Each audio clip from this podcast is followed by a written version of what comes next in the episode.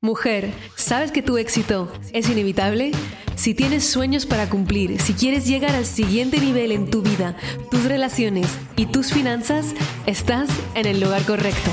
Acompaño a miles de mujeres en más de 30 países a manifestar vidas extraordinarias. Mi nombre es Maite Isa, soy coach experta en manifestación y he creado un emprendimiento de 7 cifras partiendo de cero. Mi obsesión es darte todas las herramientas, la inspiración y la transformación que necesitas para crear una vida de abundancia ilimitada. ¿Estás lista? Empezamos.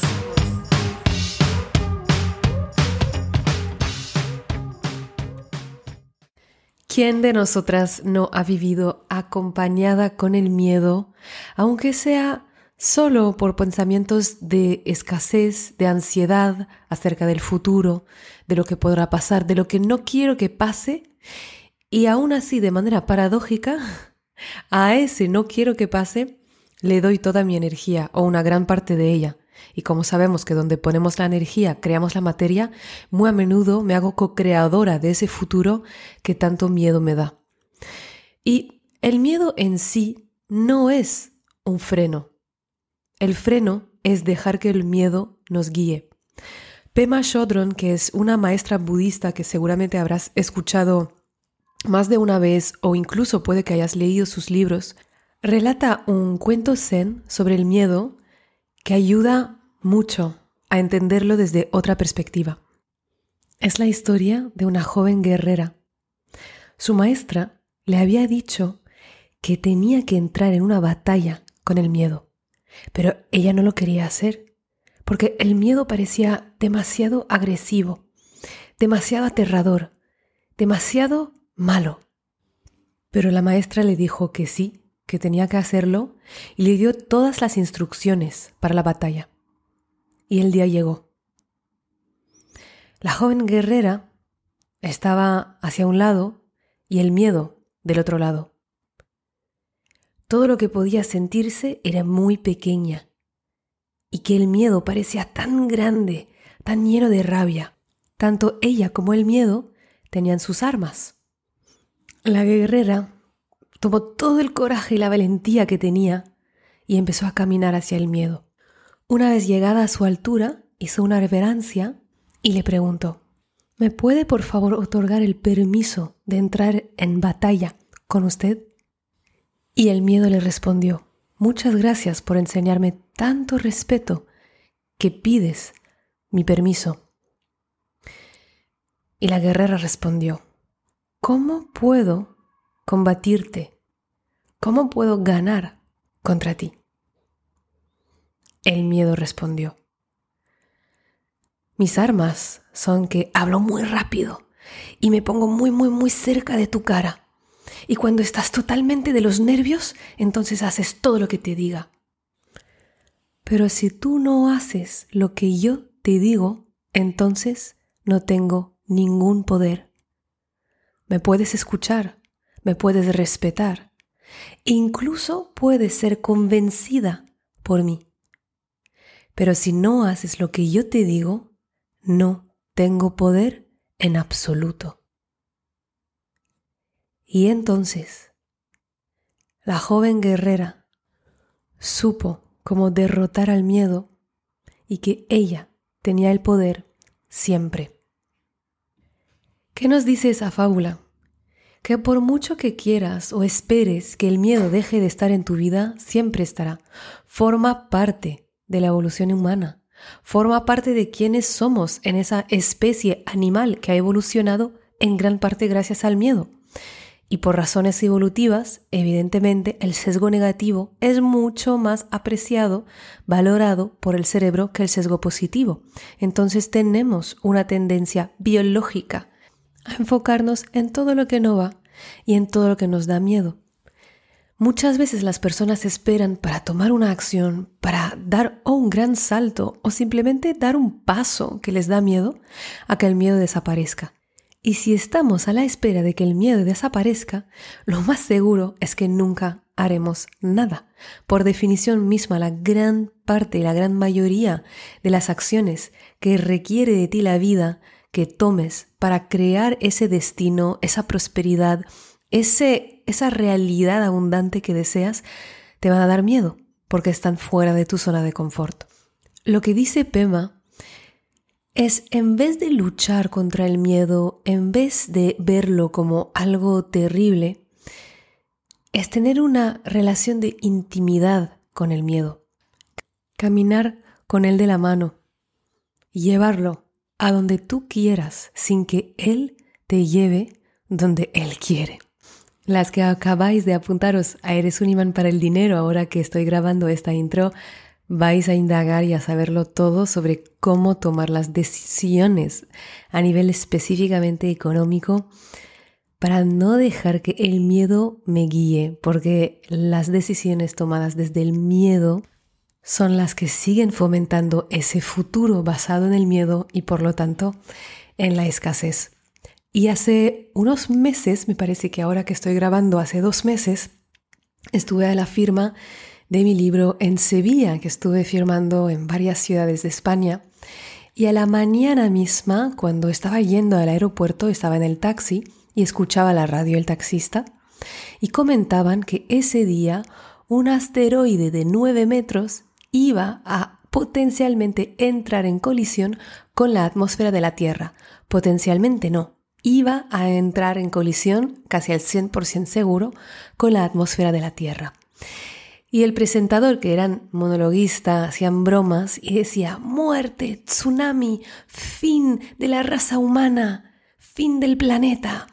El asteroide entrar en colisión con la atmósfera de la Tierra hoy en día, decir adiós a todo lo que has conocido. Y el otro le contesta, ¿pero qué dices? Si este asteroide es demasiado pequeño para crear cualquier daño. Y el otro responde, ya, pero ahora mira cómo tengo la atención de todos. Y es exactamente lo que hacen constantemente en los medios. Ah, y mira, ahora que lo he pronunciado raro, porque mi mente ya no sabía dónde poner la I, te das cuenta que entre los medios y el miedo hay solo una letra de diferencia. Con que cambies el I, la I, ya te da la misma frase. Y es exactamente lo que hacen están usando esa tendencia biológica del cerebro humano a enfocarse en lo que no va a enfocarse en el miedo para aumentar tu tiempo de atención, que tus unidades tiempo y atención son de la mayor riqueza que tú tienes y te quieren ahí enganchada. En este caso era una broma, pero refleja exactamente cómo funcionan los medios mainstream. Mainstream me refiero a los medios clásicos. Porque la guerra real es la guerra para tu atención. Y más allá del asteroide que casi iba a entrar en colisión, o más bien podía haber destruido la atmósfera de la Tierra, si fuera más grande, creo que si hubiera sido de 25 metros en vez de 9 metros, podría efectivamente haber creado tsunami, destrucción de la Tierra, etc. No son muchos metros de diferencia cuando lo piensas. Entonces, escuchando este tipo de noticia o todas las demás noticias que sean económicas, que sean todas las noticias que te bombardean de miedo constantemente para mantenerte adicta a este contenido, tenemos siempre dos posibilidades. Siempre la libertad radica en nuestra perspectiva. Dos posibilidades es entrar en el pánico, en el miedo, dar lo que quiera esa parte arcaica de nuestra mente que se siente tranquila cuando estamos en plena angustia o al revés, usar ese peligro inminente. Claro, puede ser, en ese día que estaba yendo a Sevilla, que fuera el final del planeta. Cada día podría ser realmente el final del planeta, cada día podrá ser, podría ser el final de mi vida. Pero lo puedo interpretar de otra manera. Si cierro los ojos, y no cierres los ojos si estás conduciendo, si estás en un lugar donde esto es peligroso, podemos tomar esa perspectiva, esa percepción de que la muerte puede llegar en cualquier momento, en vez de desde el miedo como una oportunidad para agradecer. Si hoy de verdad fuera a caer un asteroide en la Tierra o fuera a ser el último día de nuestra vida, ¿qué agradeces? ¿Qué manifestaciones increíbles han llegado ya a tu vida que nunca habrías podido prever, que nunca habrías podido imaginar lo que más te gusta tener en tu vida ahora. ¿Realmente habrías podido prever cómo pasó? ¿Realmente habrías podido predecir todo lo que tuvo que pasar para que llegue a ti ahora? Jamás. Entonces, ¿por qué lo intentas hacer con el futuro? ¿Qué acción que te da miedo te atreverías a tomar?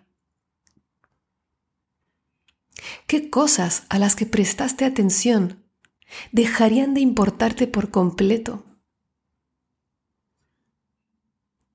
¿Ves? Para mí la relación que tenemos con la muerte, que al final todo miedo a nivel muy arcaico es el miedo a la muerte, determina nuestro nivel de bienestar, felicidad e incluso éxito en nuestra vida. Me gusta pensar en la muerte, me gusta pensar en el final. ¿Por qué? Porque quiero saber que he vivido esa vida satisfactoria, esa vida plena, esa vida expansiva. Quiero imaginar que en mi lecho de muerte tendré más cosas que celebrar que remordimientos. Y es del Dalai Lama, me parece, que dice que el hombre occidental vive como si nunca fuera a morir y muere como si nunca hubiera vivido, porque tenemos miedo a ese pensamiento porque nos vamos directamente al miedo, cuando realmente podríamos elegir ir directamente a la gratitud, a la valentía, que de hecho la valentía ni siquiera existe si no existe el miedo. Por definición es superar un miedo. Y eso donde está la belleza de la vida, no en estar haciendo siempre lo que es seguro, que eso es aburrido a muerte, podrías morir ya, que no cambiaría nada. Y efectivamente los medios alrededor tuyo, la sociedad, no te está ayudando a esto.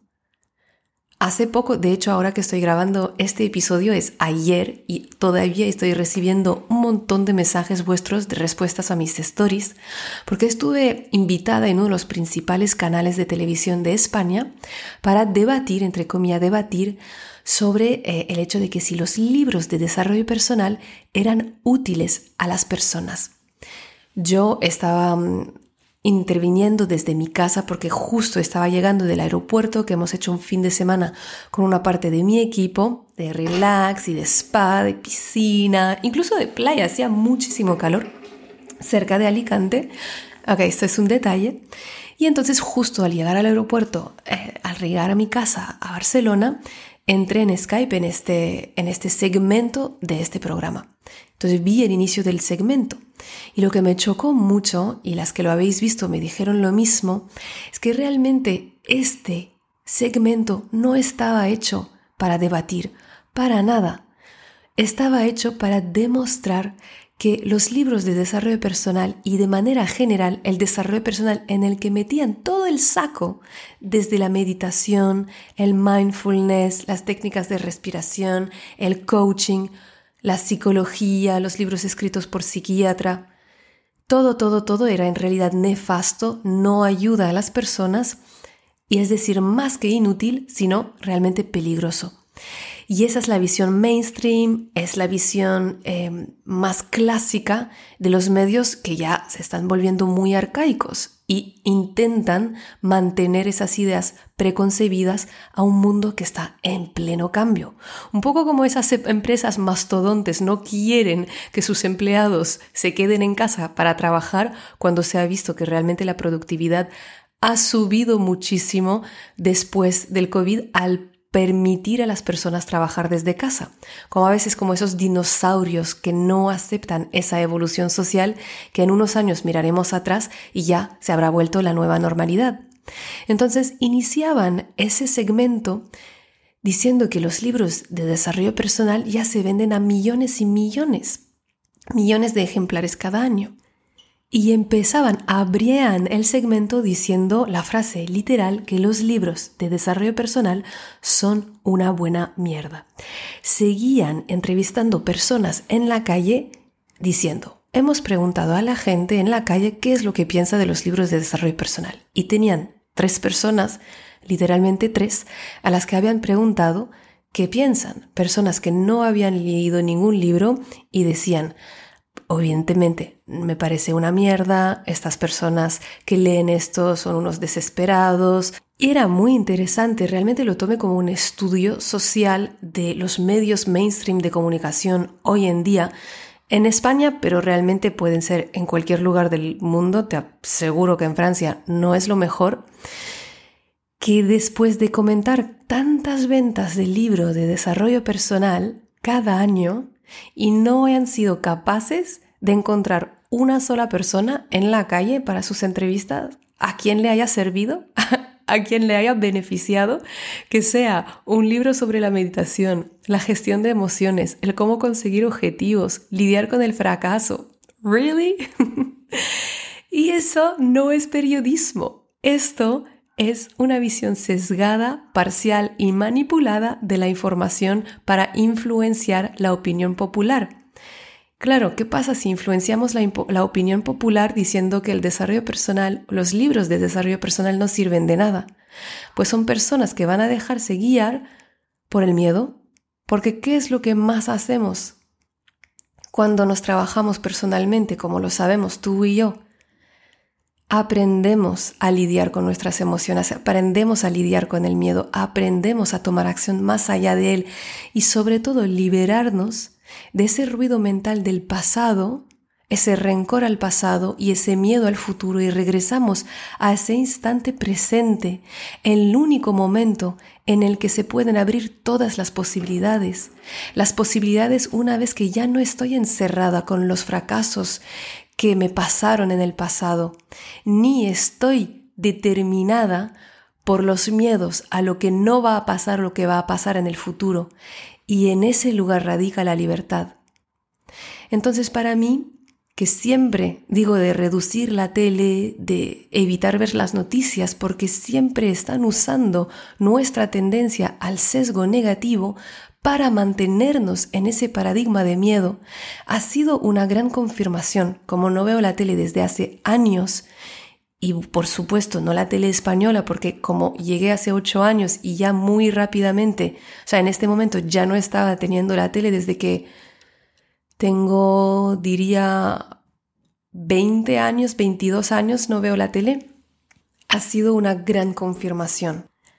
Ha sido también muy interesante para mí toda la cantidad de centenas de mensajes vuestros que he recibido luego en, en mensajes privados comentándome todo lo que había cambiado vuestras vidas, los libros, que ojo, los libros nunca van a tener como como propósito reemplazar un acompañamiento por un profesional, que sea en grupo o de manera individual, que también esto en, en el programa es lo que confundían, como si el libro tuviera la visión y el propósito de reemplazar un acompañamiento que nunca ha sido el caso.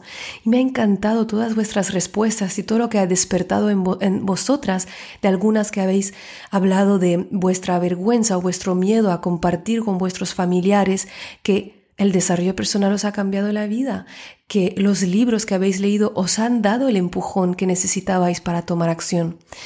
Y otras que decíais que este estigma lo estabais sintiendo pero miedo nada, que al revés, estabais muy orgullosas de comentar y de enseñar también a las personas que sí son abiertas que hay otro camino, que no hace falta rechazar una idea. Iba a decir nueva, pero no lo es porque realmente el primer coach de la historia es Jesús y que, que puedan ellos también beneficiarse. Muchas me habéis comentado también el hecho de que no estáis viendo la tele específicamente por estos tipos de contenidos que no os sentís ni reflejadas ni escuchadas. Es verdad que en este caso el punto no estaba en absoluto en el debate. Finalmente creo que me dejaron entrar en los dos un minuto y medio y pude decir dos frases que evidentemente no daba para explicar de manera más profunda eh, realmente la perspectiva de tener un debate que pienso habría sido interesante para gente realmente escéptica, pero que no es gente cerrada. Y creo que esa es la visión que nosotras debemos tener en nuestra vida para lidiar con el miedo. Es el escepticismo inteligente. ¿Qué es esto? Es voy a probarlo yo en mi vida. Voy a crear ese laboratorio en mi propia vida, darme el espacio para mí a nivel de manifestación de dinero. Ha sido un año entero de aplicar religiosamente todo lo que hoy comparto en Eres un imán para el dinero, en Manifiéstalo, y realmente de poder indagar a fondo en mi propia vida para no dejar que las personas afuera decidan por mí qué es lo que debo creer, cómo puedo crear mi realidad. Y ahí nace nuestra máxima libertad. Entonces, para tu propia vida, para que te sirva, para nuestras vidas, que también lo hago en la mía, es preguntarte, ¿en qué área de mi vida, en qué situación, en vez de solo escuchar el miedo y respetarlo, me dejo paralizar por él? En vez de decirle muchas gracias por estar aquí y querer protegerme, pero yo voy a seguir avanzando para que deje de tener ese poder sobre ti. ¿En qué situación de tu vida o área de tu vida puedes adoptar esa actitud de la verdadera científica, la que prueba que se deja tiempo, expansión, confianza para tener los resultados que ella quiera? ¿En qué área de tu vida o situación puedes cerrar los ojos e imaginar que si un asteroide llegara a la Tierra en poco, no tendrías ningún remordimiento? Lo habrías hecho todo, te habrías atrevido, te habrías sido fiel, fiel no a tu miedo, sino a tu visión de vida, a lo que quieres crear como huella, a lo que quieres manifestar para ti y para los demás. Y eso, eso es como poco a poco cambiamos no solo nosotras, sino el mundo. Te agradezco por estar aquí, por ser de las valientes vanguardistas, pensadoras, Necesitamos gente como tú. Gracias por superar tus miedos. Cuéntame como siempre at maite-issa qué tal te ha parecido este episodio, qué te llevas y en qué área de tu vida vas a superar el miedo ahora. Muchísimas gracias por escuchar este episodio. Si te encantó lo que escuchaste y quieres más, puedes descargar el audio de los tres pasos para manifestar todos tus sueños gratuitamente en mi página web maiteisa.com. También, si lo sientes, déjame una reseña en iTunes y no te olvides de conectar conmigo en mi Instagram a maite-isa. Nos vemos pronto. Recuerda, tu éxito es inevitable y siempre estás en el buen camino.